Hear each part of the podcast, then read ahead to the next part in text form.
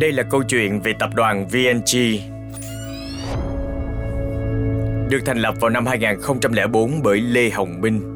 Từ khởi đầu như một quán internet nhỏ dành cho các game thủ đến một tập đoàn công nghệ lớn. Sự tăng trưởng nhanh chóng của VNG gặp phải nhiều thách thức và đối đầu với nhiều ông lớn quốc tế. Nhưng sau tất cả, doanh nghiệp này đã vươn tầm trở thành một tập đoàn với tính bản địa độc đáo và tập đoàn VNG sẽ thay đổi cuộc sống của hơn 100 triệu người Việt và phát khởi một thời kỳ mới của giới doanh nhân khởi nghiệp công nghệ siêu giàu có. Đó là đầu tháng 11 năm 2004 và mọi thứ diễn ra như thường lệ tại văn phòng Kingsoft. Kingsoft là một công ty phần mềm truyền thống, phiên bản Microsoft của Trung Quốc một trong số các sản phẩm của họ là hệ thống xử lý văn bản, giống như Microsoft Word mà bạn đang dùng. Khoảng 3 năm trước, Kingsoft phải đối mặt với nguy cơ sụp đổ. Đó cũng là lúc họ quyết định liều lĩnh bước vào thế giới game. Những năm tiếp theo của Kingsoft được ghi dấu bằng một loạt các trò chơi trên PC máy tính để bàn, xây dựng những nền móng đầu tiên để hiện thực hóa tham vọng gia nhập lĩnh vực MMORPG game nhập vai trực tuyến nhiều người chơi với JX Online.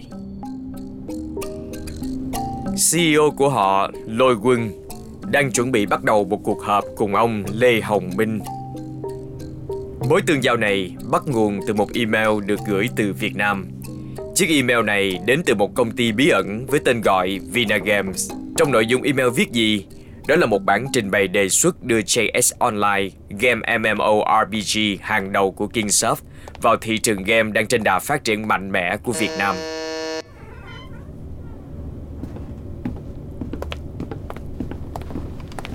Xin chào anh Minh. Lôi quân mở lời dõng dạc. Ông đã khơi gợi sự tò mò của tôi. Điều gì khiến ông nghĩ rằng một trong những trò chơi của chúng tôi sẽ thành công ở Việt Nam? Lê Hồng Minh với sự tự tin và sẵn sàng đón nhận các câu hỏi đã đáp lời rằng Văn hóa game ở Việt Nam đang phát triển mạnh mẽ. Anh nói, Game MMORPG của anh, JS Online, có tiềm năng lớn để thu hút game thủ Việt Nam. Chúng tôi, Vina Games, là một công ty game địa phương, có thể là cây cầu để giới thiệu thương hiệu game của anh vào thị trường phát triển của chúng tôi. Lôi quân thận trọng quan sát và cảm nhận được sự quyết tâm của Lê Hồng Minh. Anh biết đấy, tôi sẽ thẳng thắn. Tôi không biết gì về Việt Nam và tôi thật sự không biết anh cũng như Vinagames là ai. Nhưng tôi biết được đâu là một người có chí khi gặp gỡ người ấy. Việc anh đến đây chỉ để mang trò chơi của chúng tôi vượt ra khỏi biên giới Trung Quốc. Tôi thực sự khá ngưỡng mộ điều đó. Cuộc họp rất ngắn gọn và đơn giản. Nhiều năm sau, cả hai bên thậm chí thừa nhận rằng họ chưa từng thực hiện bất kỳ hoạt động thẩm định nào với nhau. Nhưng đây chính là một cơ hội mang tính quyết định, không chỉ đối với ông Minh và Vina Games, mà còn đối với toàn bộ Việt Nam. Được đưa vào thị trường Việt Nam ngày 21 tháng 3 năm 2005 Trò chơi đã chiếm lĩnh trái tim và tâm trí của gần 20 triệu người Việt Nam. Trò chơi cuốn hút đến nỗi những tương tác trong game đã vượt ra khỏi thế giới số, mở ra những mối quan hệ và kết nối cộng đồng trong thực tế và cuối cùng nó thậm chí còn thu hút sự chú ý của chính phủ.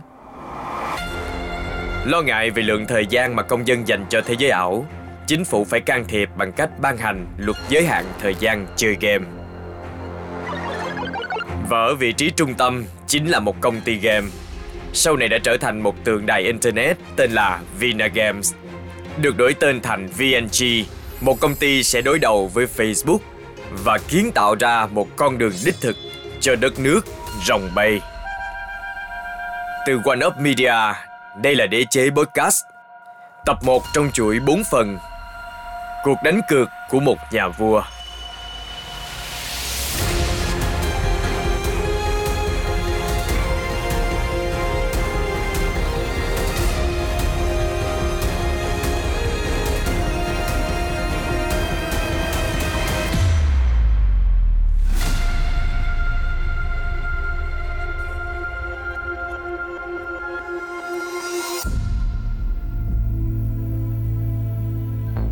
Câu chuyện về sự tăng trưởng vượt bậc của VNG có mối liên quan mật thiết đến cuộc đánh cược táo bạo của Kingsoft.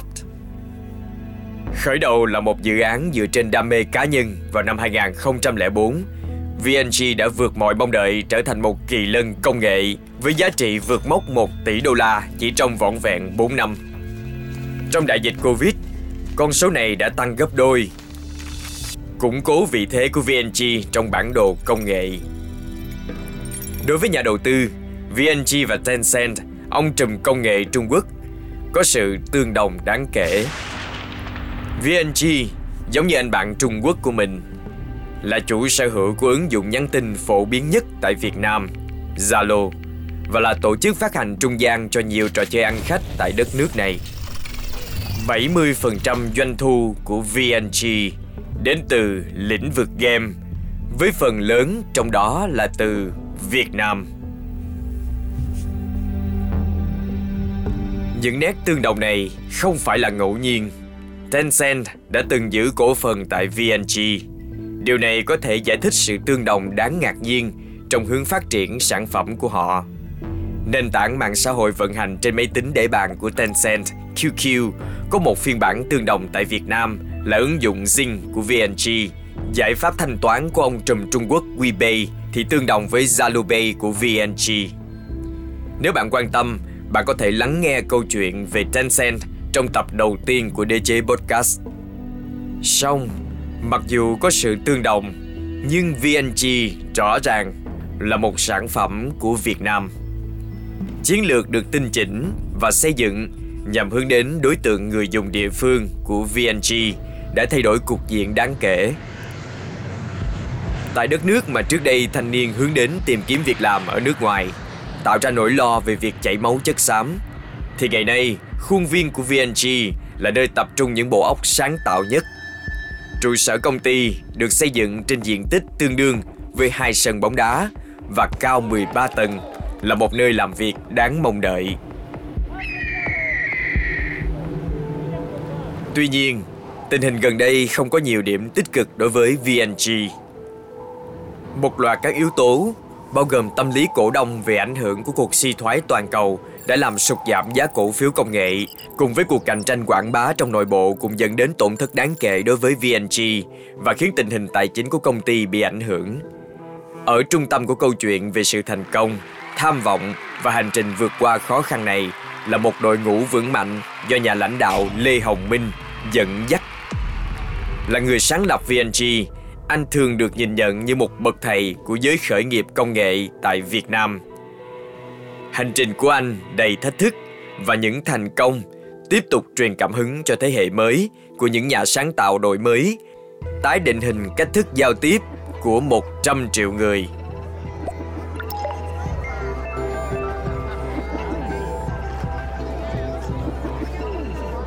Sinh ra vào năm 1977, ngay sau chiến tranh Việt Nam, Lê Hồng Minh thuộc thế hệ những người Việt Nam được ngắm nhìn đất nước của mình qua đôi mắt tươi sáng, không bị tàn phá bởi chiến tranh. Những đứa trẻ này xa khỏi bức tượng u ám của chiến tranh sẽ chứng kiến những tiến bộ vượt bậc của Việt Nam vào thời kỳ đổi mới công nghệ, một thời đại hiện đại hóa và phát triển, trái ngược rõ ràng với những trải nghiệm của cha mẹ họ. năm Lê Hồng Minh sinh ra, chứng kiến một chuỗi sự kiện. Trong đó đặc biệt là sự xuất hiện của Internet tại Việt Nam, điều mà sau này sẽ ảnh hưởng sâu sắc đến cuộc sống của mình. Thời thiếu niên, mình chứng kiến sự xuất hiện của những phát kiến kỹ thuật số mới lạ. Những chiếc máy console Nintendo và máy tính cá nhân đã bước đến Việt Nam, khiến những đứa trẻ mê mẩn bởi những tương tác kỳ diệu mà chúng có thể tạo ra Giống với nhiều cậu trai cùng tuổi, những công nghệ kỳ diệu này là một sự khám phá, một thế giới mới mở ra rất nhiều khả năng, là sự mê hoặc không thể chối từ và sẽ đi theo chàng thiếu niên suốt những năm tháng thanh xuân sau này. Ngay cả khi bắt đầu sự nghiệp ở mạng ngân hàng đầu tư, tại một trong những ngân hàng đầu tư đầu tiên ở Việt Nam, niềm đam mê của mình đối với game vẫn rất mãnh liệt. Hành trình sự nghiệp của anh đầy những cuộc đấu trí căng thẳng để đạt được các thỏa thuận và huy động vốn, mang lại cho anh một bài học quý giá. luôn phải thỏa thuận để nắm được thương vụ trước, sau đó mới tìm cách huy động vốn. Lúc ấy, Lê Hồng Minh chẳng thể biết rằng vào thời điểm 6 năm sau, đây vẫn sẽ là bài học tôn chỉ không thể bỏ quên. Mặc dù làm việc nhiều giờ, Minh không bao giờ ngừng dành thời gian để khám phá thế giới trò chơi. Thậm chí là với thu nhập dư giả hơn, Minh và các bạn đã quyết định chơi lớn và bay đến Hàn Quốc, thiên đường của game thủ. Chính chuyến đi này sẽ quyết định số phận của mình.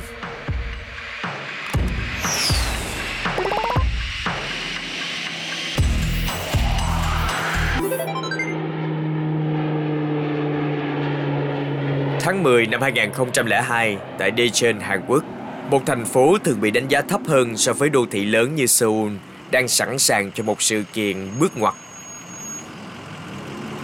World Cyber Games đã bắt đầu. Đây là một sự kiện toàn cầu tương tự như Thế vận hội, nhưng diễn ra trên không gian ảo.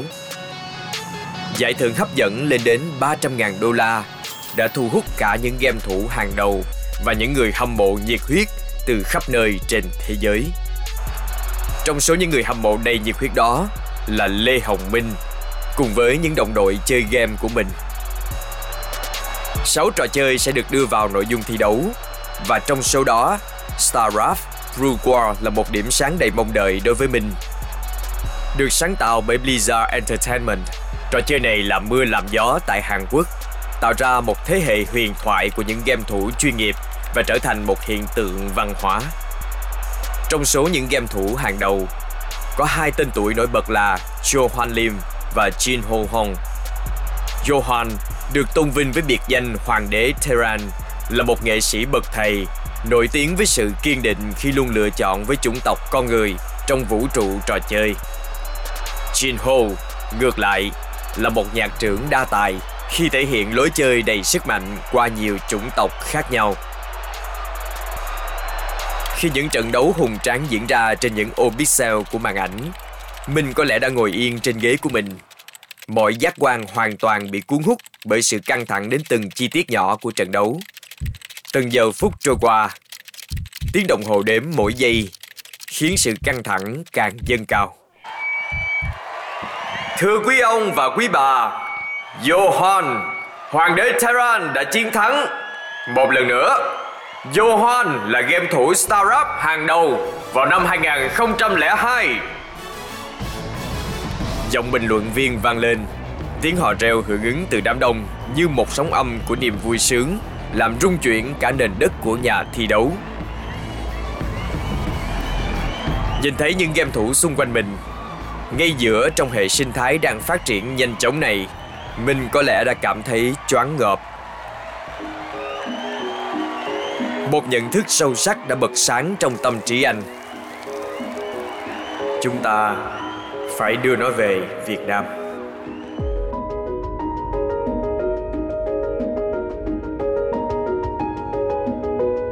Trong năm 2003 đầy quan trọng, Minh và cộng đồng yêu thích game của mình đã khởi động một dự án ở Việt Nam, một quán Internet. Đối với những thính giả chưa biết, Hãy tưởng tượng đó là một quán cà phê mát lạnh và yên tĩnh với tiếng điều hòa. Không hề ngập tràn hương thơm của cà phê, mà là mùi điện từ đặc trưng của những thiết bị công nghệ. Các dãy máy tính liền nhau được cài đặt sẵn để kết nối và phục vụ thi đấu. Mỗi kết nối thoại đến World Wide Web để lại một thanh âm hỗn loạn của tiếng ồn ào trên không gian số. Như thể một linh hồn đang kêu gào với hơi thở cuối cùng của mình nhưng họ chịu đựng sự ô nhiễm tiếng ồn này để đổi lại là một trải nghiệm game chân thực, được chia sẻ với bạn bè trong thời gian thực và điểm xuyến bởi những ly nước uống miễn phí.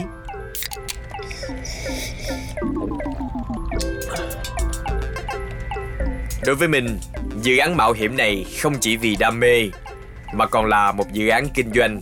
Ban ngày, anh quản lý hoạt động của quán cà phê cùng với bạn bè. Ban đêm, anh đắm chìm vào những trận chiến và nhiệm vụ ảo, hăng say và đắm chìm trong chính không gian Internet cà phê mình tạo ra. Ban đầu, nhóm tập trung cung cấp các trò chơi trên mạng khu vực cục bộ LAN. Với một số tựa game phổ biến như Counter-Strike, Red Alert, StarCraft và Warcraft để thu hút người chơi đến quán Internet của họ. Nhưng Minh bắt đầu nhận ra sự thay đổi trong thói quen và hành vi chơi game. Ngày một nhiều hơn, anh nhận thấy rằng người chơi không còn quá đam mê với những trò chơi trên mạng LAN như trước. Mức độ sử dụng Internet đang ngày càng tăng. Từ phía sau qua vai của những người chơi, Minh nhìn thấy một cái tên không quen thuộc lắm hiện lên trên màn hình máy tính. MU Online MGU Online không chỉ là một trò chơi, nó là một thế giới số thu hút thanh niên Việt Nam vào những năm 90. Trò chơi với bối cảnh là một thế giới huyền bí ở phương Tây, cho phép người chơi chọn làm hiệp sĩ hoặc phù thủy và tham gia vào các trận chiến huyền bí chống lại rồng và những sinh vật thần thoại. Đám đông người chơi không còn bị giới hạn bởi số chỗ ngồi trong một quán cà phê mà chỉ bị giới hạn bởi vùng đất rộng lớn của World Wide Web. Khi trò chơi trực tuyến ngày càng phổ biến, do được thúc đẩy bởi kết nối Internet ngày càng rẻ và nhanh chóng, thì mặt trời bắt đầu lặn khỏi kỷ nguyên của các quán cà phê lan. Minh cảm nhận những biến động lớn đang xảy ra xung quanh mình, thúc đẩy anh đào sâu hơn vào xu hướng mới này. MU Online có nguồn gốc từ Webzen, một công ty game đến từ Hàn Quốc. Trên thực tế, phần lớn các trò chơi trực tuyến thành công xuất phát từ thiên đường game này. Hành trình tìm hiểu của mình dẫn đến một kết luận hấp dẫn. Cần có một chuyến đi trở lại thủ đô của thế giới game.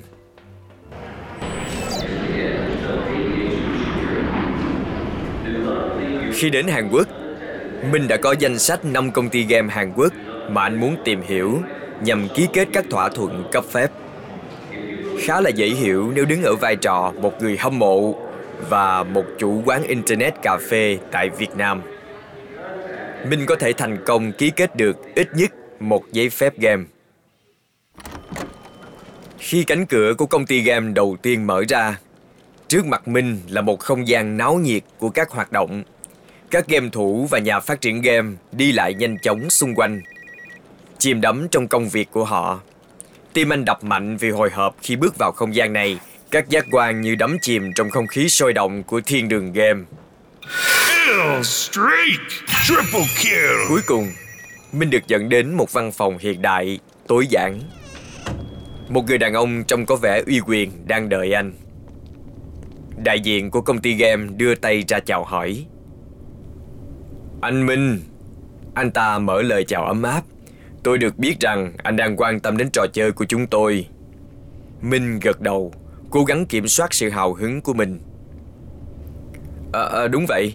Tôi điều hành một quán cà phê lan ở Việt Nam Và tôi nhận thấy khách hàng của mình rất quan tâm đến trò chơi trực tuyến Hàn Quốc. Tôi tin rằng mối quan hệ hợp tác sẽ mang lại lợi ích cho cả hai bên. Đại diện của công ty cân nhắc đề xuất của mình Ngón tay gõ nhịp trên bàn, khi anh ta suy nghĩ. Chúng tôi nhận ra tiềm năng mở rộng đối tượng người dùng của mình. Nhưng anh hiểu cho, Chúng tôi phải có chiến lược trong việc chọn thị trường Minh hiểu Chắc chắn rồi, Việt Nam có một nền văn hóa game đang phát triển, Và tôi tin rằng trò chơi của anh có thể tạo ảnh hưởng lớn và định hình nó một khoảnh khắc im lặng trước khi đại diện công ty game đáp lời. Wow, mặc dù chúng tôi đánh giá cao đề xuất của anh, nhưng ở thời điểm hiện tại, chúng tôi đang tập trung vào Trung Quốc. Đó là một thị trường lớn với một nền văn hóa game đã được thiết lập. Tôi xin lỗi, nhưng vào thời điểm này, chúng tôi buộc phải từ chối. Minh dừng lại một khoảnh khắc để tiếp nhận lời từ chối. Sự thất vọng nổi lên trong lòng. Dẫu vậy, Minh gật đầu và bày tỏ sự thấu hiểu. Cảm ơn anh đã dành thời gian, tôi tôn trọng quyết định của anh.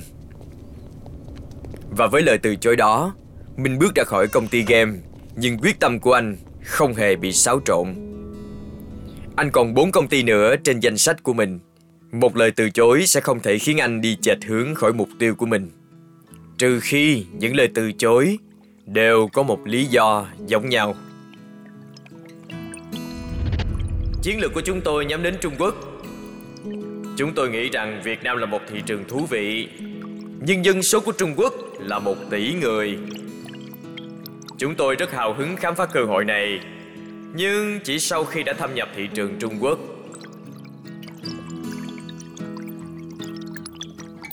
Thật khó khăn khi phải nghe những lời từ chối, Nhưng Minh bắt đầu lờ mờ nhận ra điều gì đó. Có lẽ Trung Quốc thực sự là một cơ hội và với một tư duy cởi mở, anh quay trở lại Việt Nam để thảo luận với nhóm của mình. Đầu tháng 10 năm 2004, trở lại quán cà phê Lan, nhóm của mình quyết định ngồi lại thảo luận. Mặc dù chuyến đi gần đây của mình đến Hàn Quốc không đạt được như kỳ vọng, nhưng nó lại đem đến những hiểu biết quan trọng về thị trường. Ngành công nghiệp game Hàn Quốc dường như chỉ quan tâm đến việc thâm nhập thị trường Trung Quốc mà thôi. Nhìn trên bề mặt thì đó là một mối bận tâm kỳ lạ. Sau cùng, đa số đều đồng thuận rằng những trò chơi như vậy có thể tự thu hút người chơi một cách tự nhiên, miễn là có một mạng lưới các nhà phân phối đủ rộng. Nhưng sự tập trung mà các công ty Hàn Quốc đặt vào mục tiêu mở rộng sang Trung Quốc cho thấy nơi đó có thể sẽ là một chiến trường hơn là một thị trường. Nhìn sâu hơn vào top 20 trò chơi đứng đầu, Cho thấy một phát hiện gây bất ngờ. Mặc dù Hàn Quốc thực sự là nơi xuất xứ của đa số trò chơi, Nhưng Trung Quốc cũng có một số đại diện nổi bật. Có tới 3 trò chơi được thiết kế bởi các nhà phát triển Trung Quốc, Nằm trong danh sách. Bất giác, tình hình trở nên rất rõ ràng. Các công ty Hàn Quốc thực sự đang ở trong một cuộc chiến đó là bởi trong khi số lượng những nhà phát triển Trung Quốc ít hơn, họ lại có khả năng sản xuất ra những trò chơi nổi trội. Có lẽ vẫn còn thất vọng từ cuộc chinh chiến không có kết quả tốt đẹp ở Hàn Quốc. Minh và nhóm của anh quyết định thử một con đường khác. Họ gửi email cho ba nhà phát triển game Trung Quốc nhưng không mong đợi quá nhiều.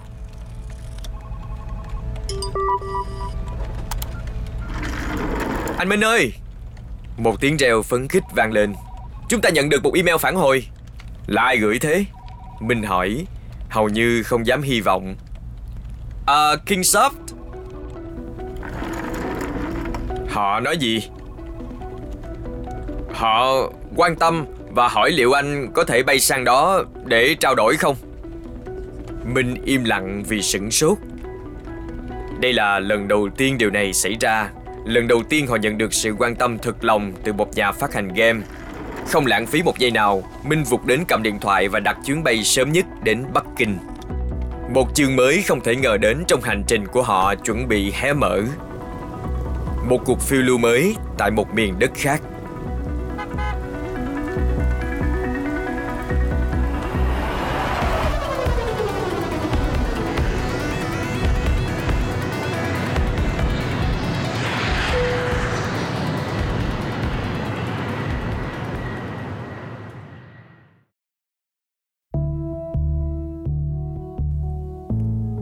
Các cuộc trao đổi cùng với Kingsoft diễn ra nhanh chóng đến ngạc nhiên bởi vì nhánh game của họ thực tế là một đơn vị mới, được thành lập chưa đến 3 năm trước, với nhiệm vụ khai phá các cơ hội kinh doanh mới và có rủi ro cao. Đơn vị trẻ này của Kingsoft nhìn thấy một tinh thần trung hợp nhất với tinh thần của Vina Games. Rất nhanh chóng, cuộc thảo luận của Minh đã chuyển từ nếu thành có và sau đó là những điều kiện nhưng hãy dừng lại một chút ở đây để cùng hiểu rõ hơn những điều kiện cần phải được đặt vào ngữ cảnh cụ thể. Thông thường, một thương vụ game có hai phần. Đó là phí cấp phép ban đầu và phí bản quyền. Cấp phép là một chi phí cố định, một khoản trả trước mà Binh phải trả cho Kingsoft. Vì chi phí cấp phép có thể cao, ngành game thường cho phép thanh toán trước 50% phí cấp phép sau đó sẽ thanh toán 50% còn lại khi sản phẩm được ra mắt. Việc cấp phép cho phép Kingsoft vẫn kiếm được tiền trong trường hợp trò chơi không được phê duyệt. Và nếu game được phê duyệt, họ sẽ kiếm tiền từ phí bản quyền. Một khoản thanh toán liên tục thường tăng tương đương theo tổng số người dùng. Minh đã biết điều này. Câu hỏi duy nhất bây giờ là liệu anh ấy có thể trả được phí cấp phép hay không? Khá lo lắng, anh ấy hỏi. Vậy phí cấp phép là bao nhiêu? 160.000 USD. Minh đã dự đoán một con số lớn. Nhưng câu trả lời này khiến tâm trí anh trở nên hỗn loạn. Dù chưa bao giờ chơi JS Online, nhưng Minh biết rằng nó được thiết kế dựa trên vũ trụ kiếm hiệp được tạo ra bởi Kim Dung, một tác gia mà các tiểu thuyết của ông đã trở thành một phần tuổi thơ của anh. Có khả năng cao là nhiều người Việt khác cũng sẽ có cảm nhận tương tự về không gian văn hóa ấy của trò chơi. Minh suy nghĩ về thành công của MU Online. Một trò chơi giả tưởng phương Tây. Nếu một trò chơi như vậy có thể trở nên phổ biến, liệu một trò chơi giả tưởng với chủ đề về Trung Quốc có thể đạt được hơn thế không? Ừ, có thể, nhưng có một vấn đề lớn đang cản trở. Hiện tại công ty của anh chỉ có 60.000 đô la trong tài khoản. Dựa vào kinh nghiệm của một người từng làm ngân hàng đầu tư, anh quyết định rằng mình sẽ ký kết thỏa thuận trước tiên và đề xuất thanh toán 1 phần 3 số tiền trước, thay vì 50% như thường lệ. Khá bất ngờ là Kingsoft đã đồng ý với phương án này. Với chỉ dưới 10.000 đô la còn lại, Minh đối mặt với một nhiệm vụ đáng gờm khác. Làm thế nào để quảng bá một trò chơi? Là chủ quán cà phê Lan, anh đã quen với việc tìm kiếm những trò chơi phổ biến. Nhưng việc quảng bá chúng là một chuyện hoàn toàn khác. Kìm lại cảm giác không chắc chắn, Minh đề xuất một kế hoạch táo bạo cho lôi quân. Họ cần được nhìn thấy tận mắt cách làm việc của đội Studio Game đặt tại Châu Hải, Trung Quốc. Với khoản tiền cuối cùng còn lại, Minh và toàn bộ nhóm của mình cùng đến Trung Quốc và dành trọn 10 ngày để thấu hiểu văn hóa game địa phương và cách thức hoạt động của ngành công nghiệp này. Mỗi ngày, họ gặp gỡ những người trong ngành, dạo quanh thị trường và tìm kiếm lời khuyên về cách vận hành game thành công. Mỗi tối, họ cùng ngồi lại, so sánh ghi chú và điều chỉnh chiến lược của họ.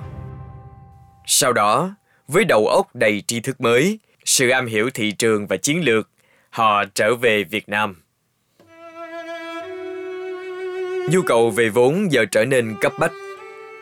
Sau khi đã tiêu hết nguồn tiền của họ, Minh cần phải huy động nguồn lực, không chỉ để thanh toán phần phí cấp phép còn lại, mà còn nhằm triển khai chiến lược tiếp thị mà họ mới thiết kế. Nhờ các mối quan hệ cá nhân, bạn bè và người thân, họ đã gom được 200.000 đô la Mỹ. Ngay sau đó, IDG Capital cùng tham gia với khoản tiền 300.000 đô la Mỹ, đưa quỹ dự trữ của VNG đạt mức nửa triệu đô la. Một cách độc lập, hai người bạn của mình trở thành đội phát triển kinh doanh duy nhất của công ty. Có nhiệm vụ lớn lao là quảng cáo game của họ từ miền Nam đến miền Bắc Việt Nam. Đó là một nhiệm vụ kép thuyết phục các quán cà phê internet cung cấp game của họ và thuyết phục các quán cà phê giúp đỡ phân phối game. Chiến lược này cùng với nguồn vốn mới tìm được đã đem đến hy vọng cho Minh rằng họ có thể duy trì vận hành trong 3 năm, có khả năng đạt được lợi nhuận nếu trò chơi được kinh doanh tốt. Những gì họ không dự đoán được là mọi sự đánh cược của họ cuối cùng đều thành công và kết hợp lại với nhau để tạo nên một hiện tượng. Vào ngày 21 tháng 3 năm 2005, họ ra mắt trò chơi. Trong vòng 48 giờ đầu tiên, có tới 120.000 tài khoản đăng ký phiên bản thử nghiệm beta. Không phải là một xu hướng chỉ tăng một lần duy nhất rồi hết thời. Con số người dùng cứ tăng dần qua mỗi ngày. Đến cuối tháng thứ ba, mạng lưới phân phối trò chơi đã vượt xa những kỳ vọng mơ hồ nhất của họ, biến Việt Nam trở thành một thị trường quan trọng đối với Kingsoft và giúp Vinagames đạt được mục tiêu 3 năm của mình chỉ trong 3 tháng. Cả nhóm khó lòng tin được điều này và với một niềm tin được hồi sinh, họ có lẽ đang nghĩ rằng mọi thứ đều có thể xảy ra. Dẫu vậy, như Minh có nói sau này, họ đã thực sự rất may mắn. Trong tương lai, họ sẽ phải thống kê rằng trong hơn 100 sản phẩm khác nhau được ra mắt, chỉ có 5 sản phẩm sống sót. Từ One Up Media, đây là đế chế podcast, tập 1 trong chuỗi 4 phần. Cuộc đánh cược của một nhà vua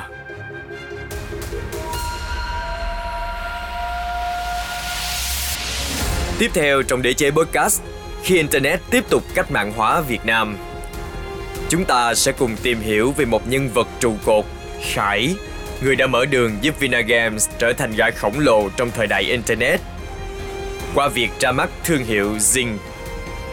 Theo dõi podcast để không bỏ lỡ tập 2 trong chuỗi 4 phần. Một thương hiệu tuyệt vời.